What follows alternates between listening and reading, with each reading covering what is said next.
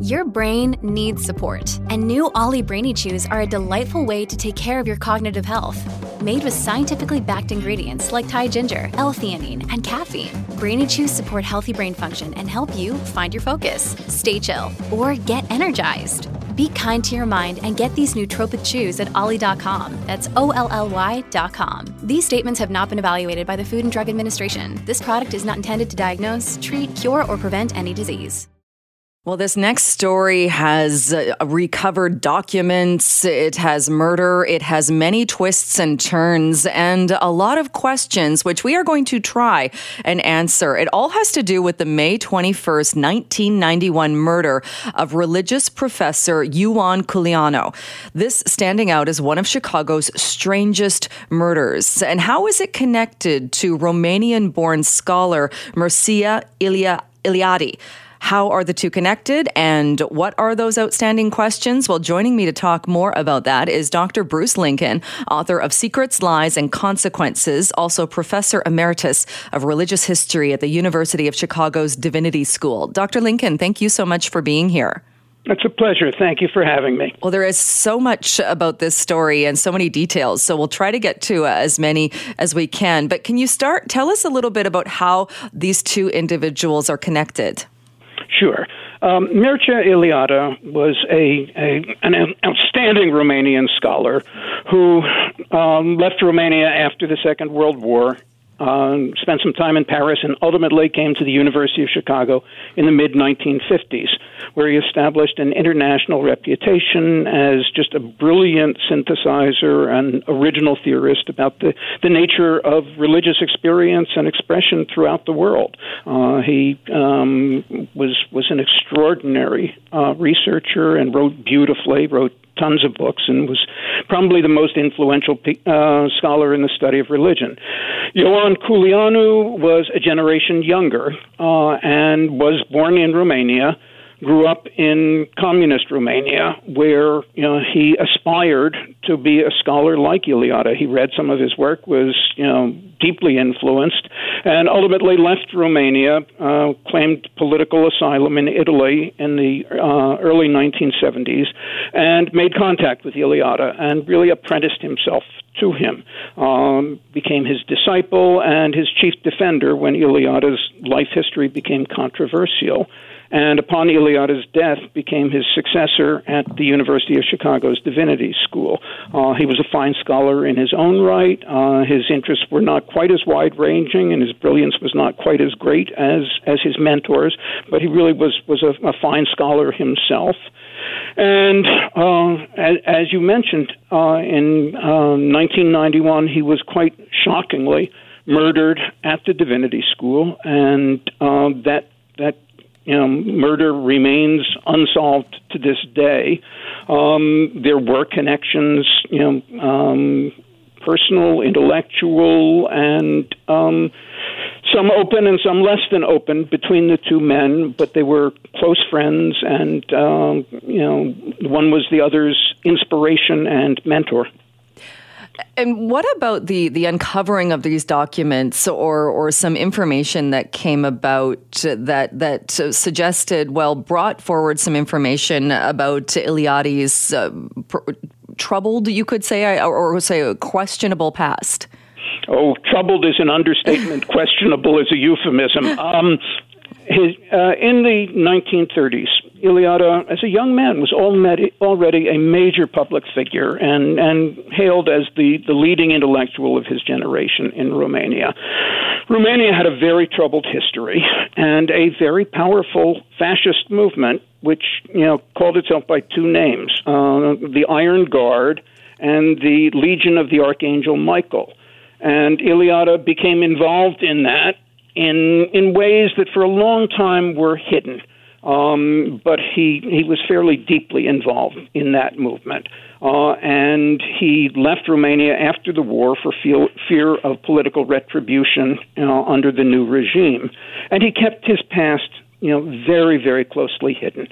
Uh, in 1937 to 38, he wrote 15 articles in enthusiastic support of of the Iron Guard, which was a fascist, anti democratic, violently nationalist, somewhat imperialist, and virulently uh, anti Semitic movement that was responsible for the assassination of three prime ministers of Romania and scores of other political murders.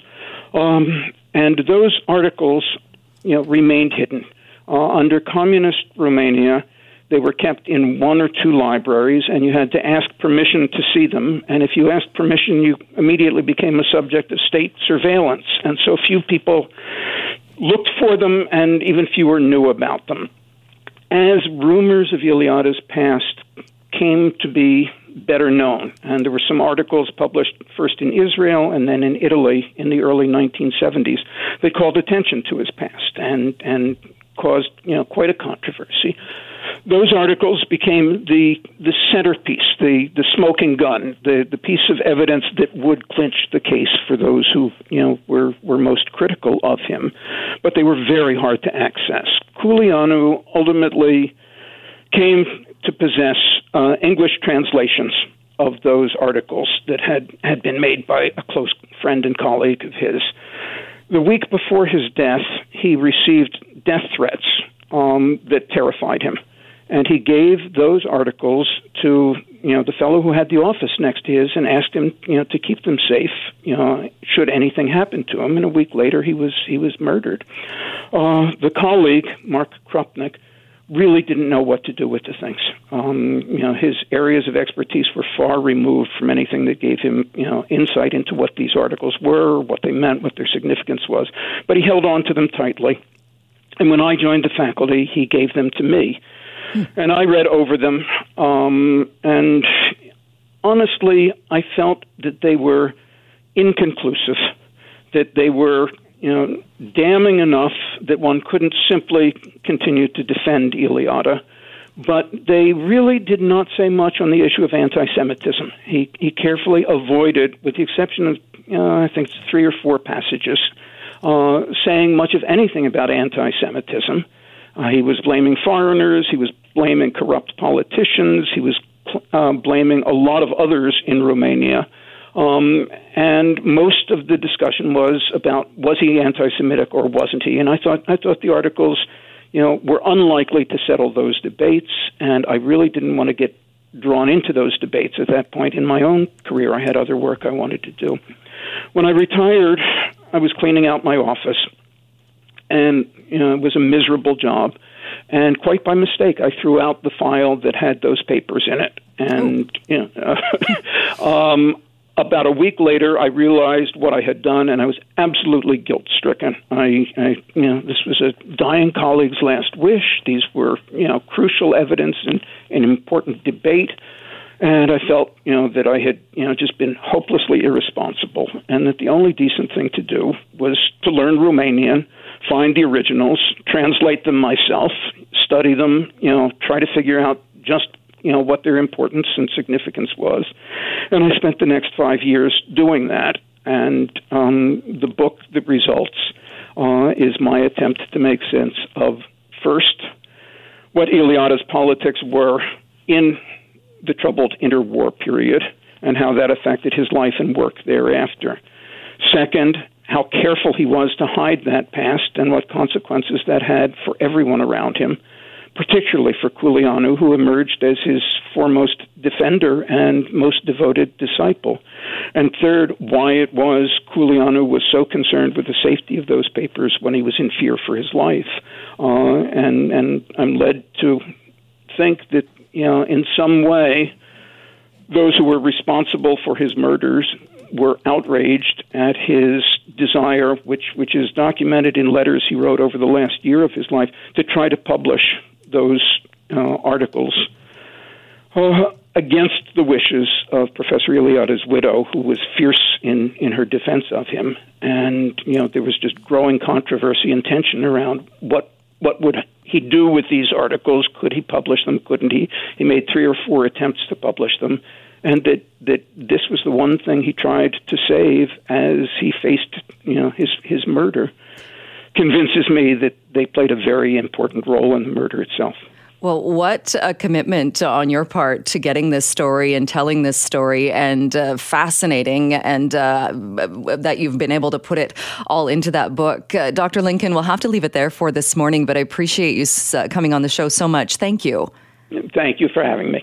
That is Dr. Bruce Lincoln. He is the author of uh, that book uh, that has the story he just told and many more details. It is called Secrets, Lies, and Consequences. He is also a professor emeritus of religious history at the University of Chicago's Divinity School.